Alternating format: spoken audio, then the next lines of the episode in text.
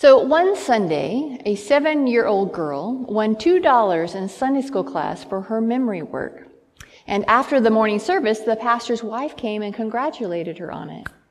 And when the little girl beamed and said, and I put all of it in the morning offering. Well, my, that's wonderful, said the pastor's wife. I'm sure God will be very pleased with that. Yes, the little girl responded, and maybe now he'll let me do the things I want to do. Money, money. We certainly have some interesting and confusing notions about God and money. I mean, maybe we haven't said out loud what that little girl said, but if we were honest this morning, we'd be tempted at times to think that our offerings of money or good works and acts of service for God have some kind of, you know, transactional part to them. God, I give to you and you give to me.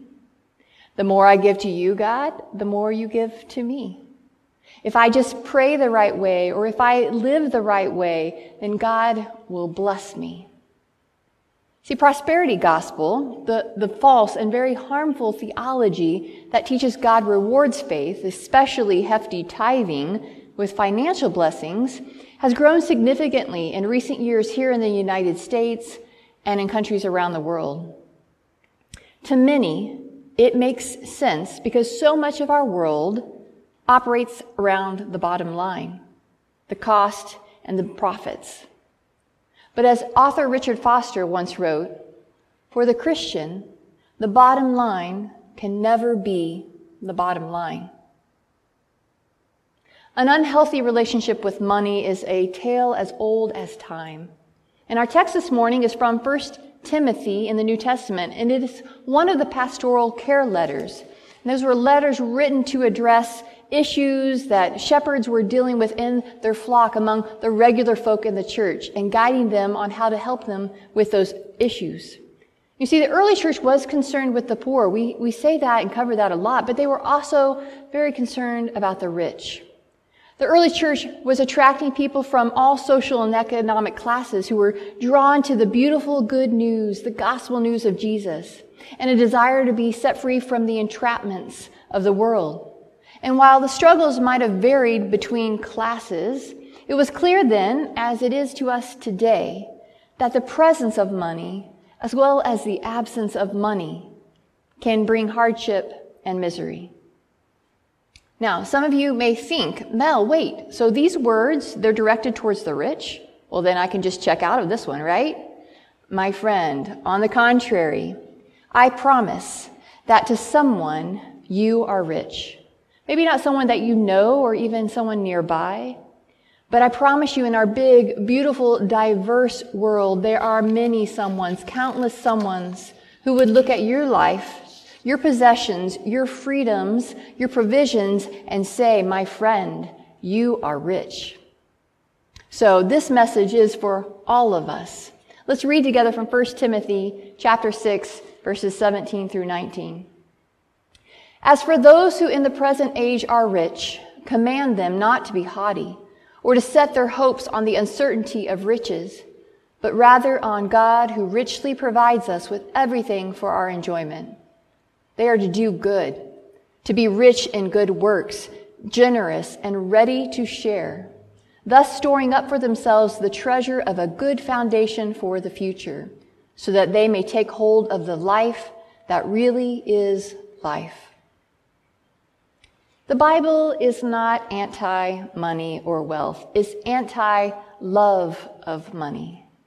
Its concern is confidence in money instead of confidence in God.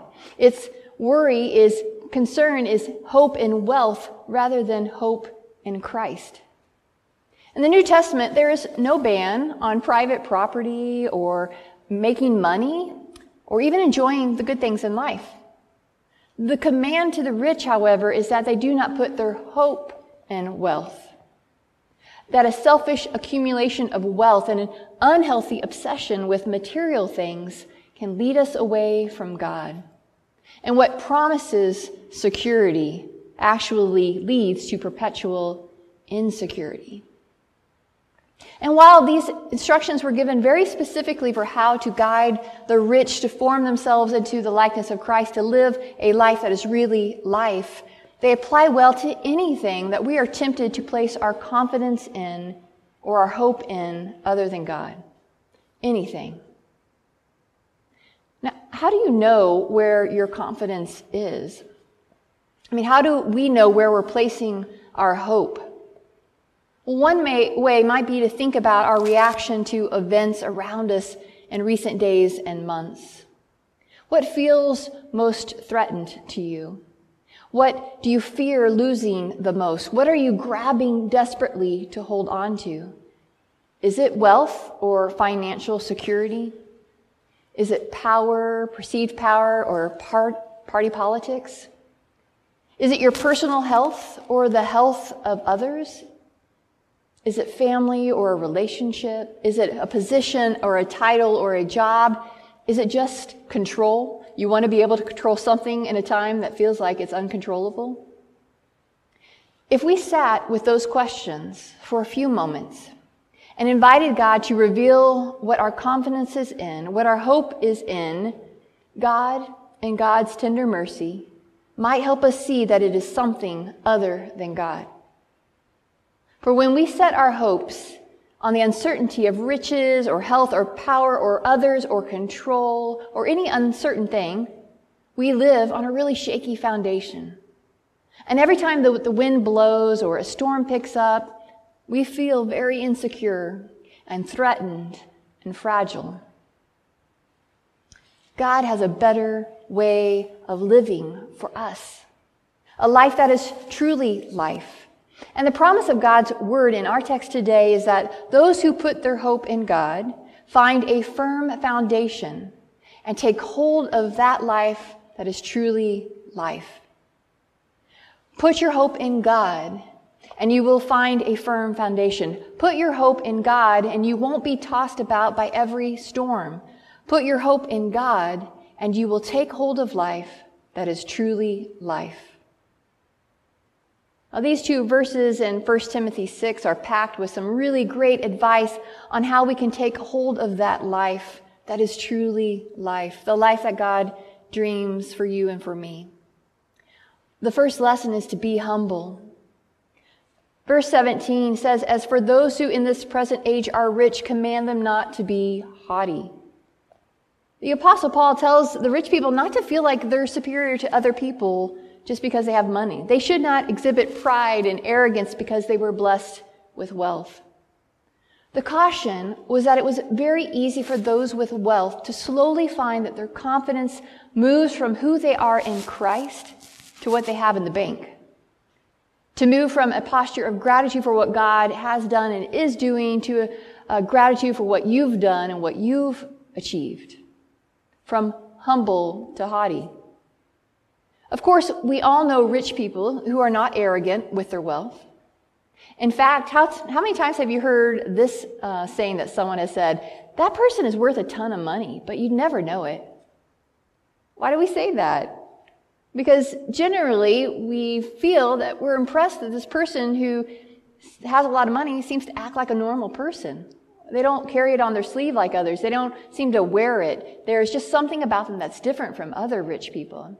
I think the best word might be humble or modest. You see, wealth can make you arrogant. It can make you think that you're better than others. It can really go to your head. It doesn't have to, but it can.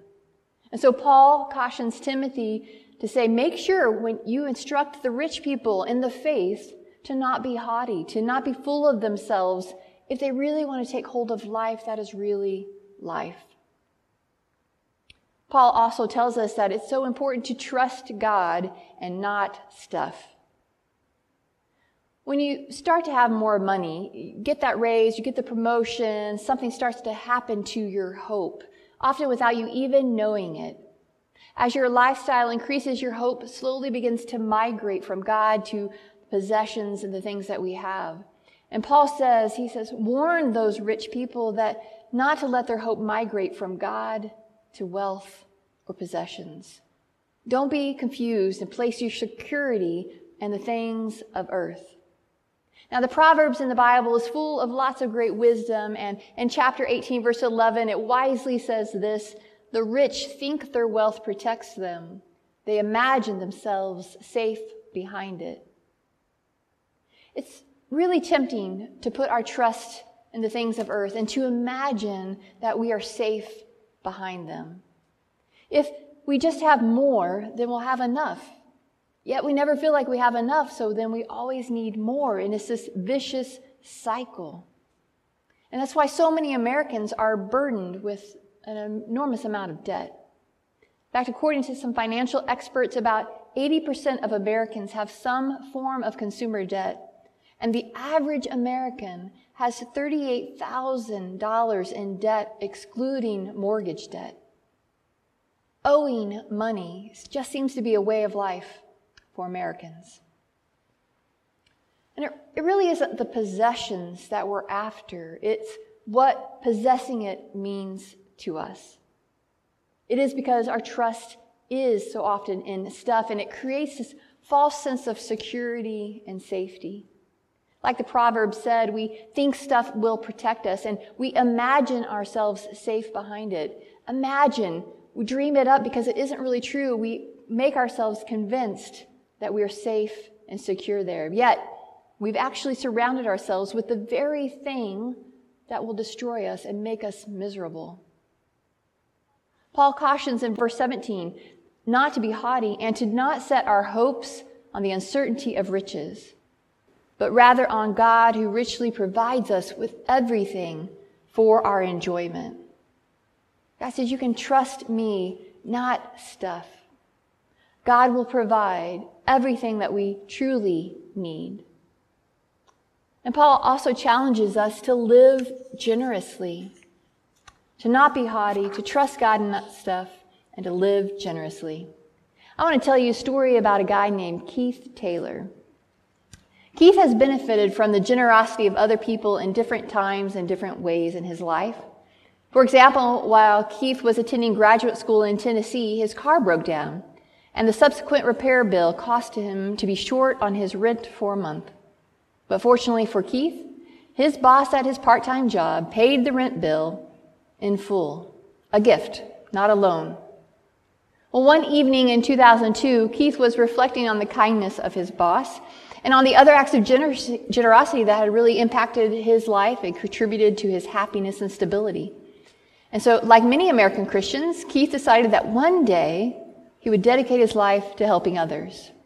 He said, When I'm really rich, I'm going to start an organization to help the working poor. But then Keith was seized by a remarkable thought. It occurred to me, he said, all of a sudden that no one who has ever helped me was wealthy. They'd just been nice. They'd just had compassion. So Keith decided he would try to help one person each month get through some kind of financial crisis. And so he set aside $350 to get started. He also set up a very basic website that invited requests for assistance. But when that site was featured on a really popular blog, Keith's plan went out the window. He received over 1,000 emails that next day most were from people who needed assistance, but a surprising amount were from people who wanted to help too. Now, a short time later, Keith incorporated a nonprofit organization called Modest Needs. The organization's first official grant saved a woman's life. She received money for a mammogram that discovered a tumor. And Modest Needs has been gaining steam ever since, giving millions in grants to thousands of individuals and families to get them on their feet. And one of the more exciting things about modest needs is this that almost 70% of individuals who received money from grants end up donating money back to the organization sometime later. So, in other words, kindness produces more kindness, and generosity produces more generosity, which sounds like a really great way to love your neighbor. Paul's words of wisdom to the rich in verses 18 and 19 is this. When you live generously, you'll become rich in the things that really matter, and you'll gain life that is truly life. Paul's words of wisdom to the rich in verses 18 and 19 is this. Generosity is the way to break the hold money has on our lives. And in the upside down world of the gospel, we measure wealth not in how much we have, but in what we give away. You want to be rich? Be rich in works of love. You want to be wealthy?